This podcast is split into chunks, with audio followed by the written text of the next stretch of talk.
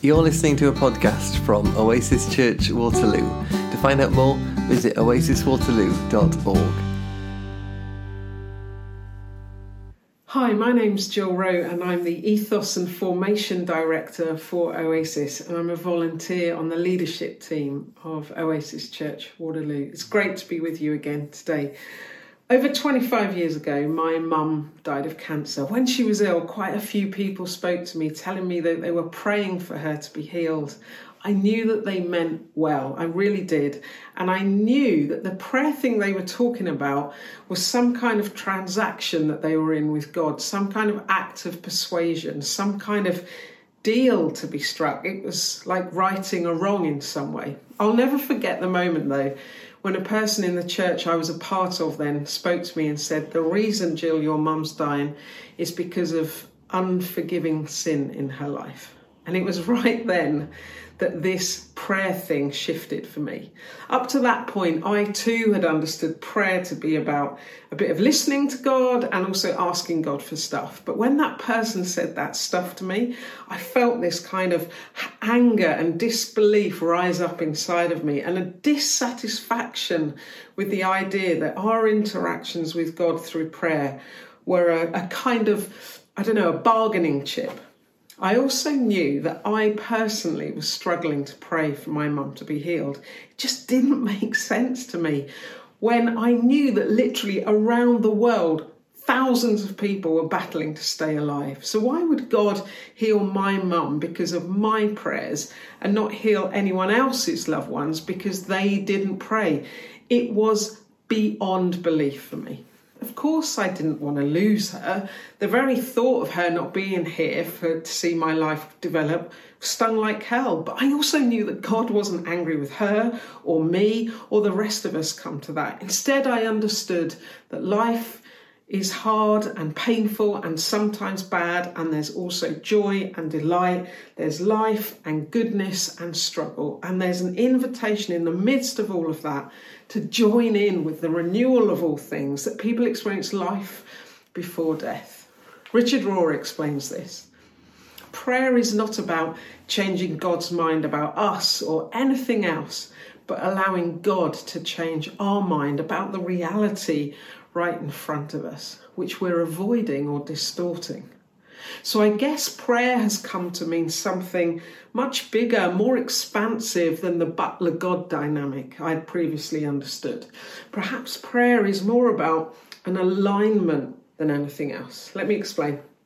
A few years ago, whilst having a massage, the masseuse asked me if I ever get an aching leg after I've been jogging. And I was like, what kind of strangeness is this?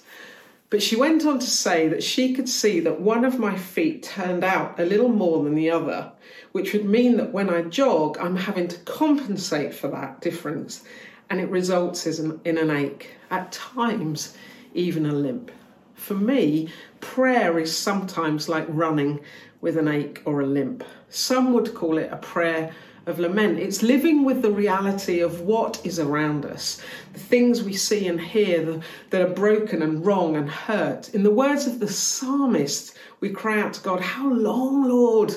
How long must I see all this? I can't handle it anymore, so I need to hand it over to you. It's that kind of prayer.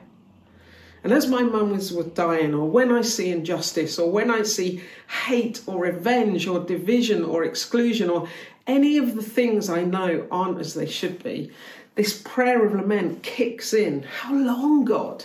How long? And it's in the saying of those words that something shifts. The prayer of lament recenters us and invites us to something. It shows us the dissonance between how things are and how we want them to be. It's alignment to a different way. And alongside this idea of lament, I think there's something else too. I wonder how this past week's been for you, or how you're doing at the moment. How are you doing in this pandemic? What are the things most playing on your mind? I wonder how many of us over the last months have prayed some kind of prayer because of everything we're going through. Before we go further, I wondered if you would just take a moment with me. I'm going to use some words from Psalm 46 to help us. So, breathe. Breathe deeply. You may like to close your eyes. If you can, sit up straight with your feet firmly on the floor. Hear these words Be still. Be still and know. Be still and know that I am God. Be still. Be still and know.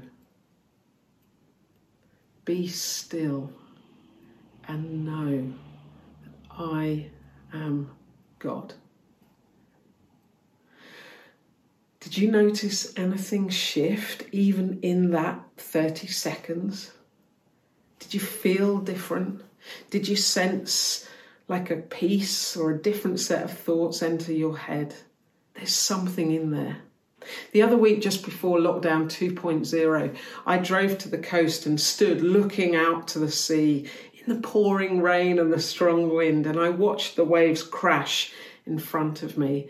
And that same thing happened to me then. It's this realization that there is something more than just me. Prayer does that.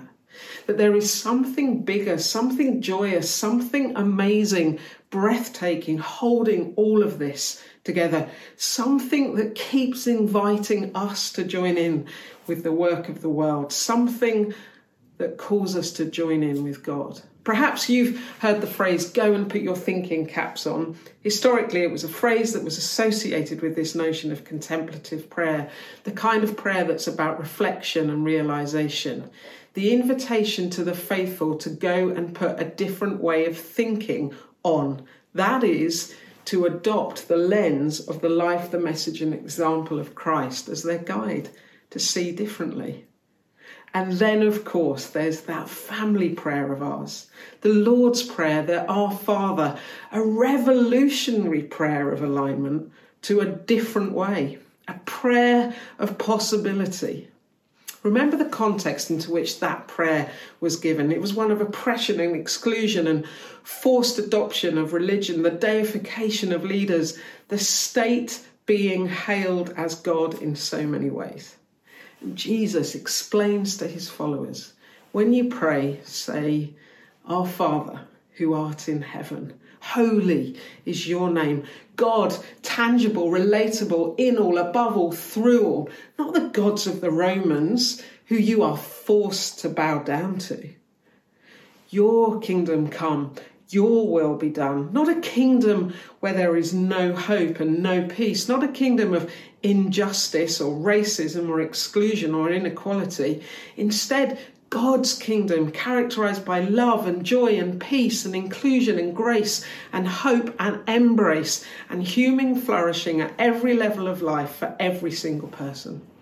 Give us this day our daily bread God, help us to live with enough, not too much, not too little, to be people who share and give and welcome and extend the table to those who do not have. Save us, God, from greed and selfishness and help us see the joy in the ordinary, the everyday, to look up and to look out and be thankful, full of gratitude, so that hope takes root in us.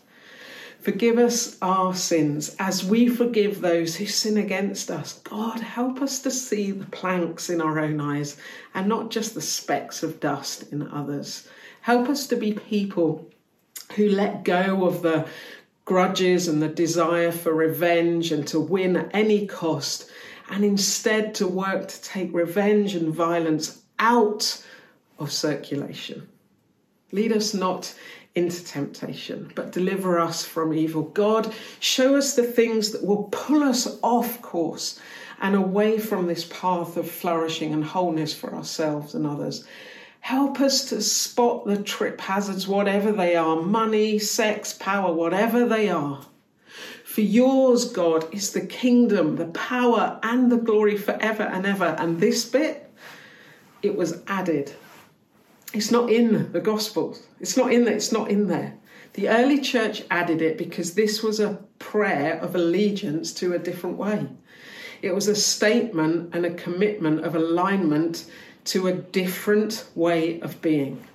The very saying of this last part of the prayer was enough to get you executed by the Roman state. So, can you see prayer in all its forms is about alignment? It calls us deeper and further into God, into the way of love. Prayer at its most simple for me is intentionally putting on a different thinking cap. It's going to the inner room of who I am and aligning myself in and to God. Prayer is how we remember what we stand for and are part of. Prayer is how we experience heaven and earth meeting in the ordinary everyday. So, be still. Be still and know. Be still and know that I am God.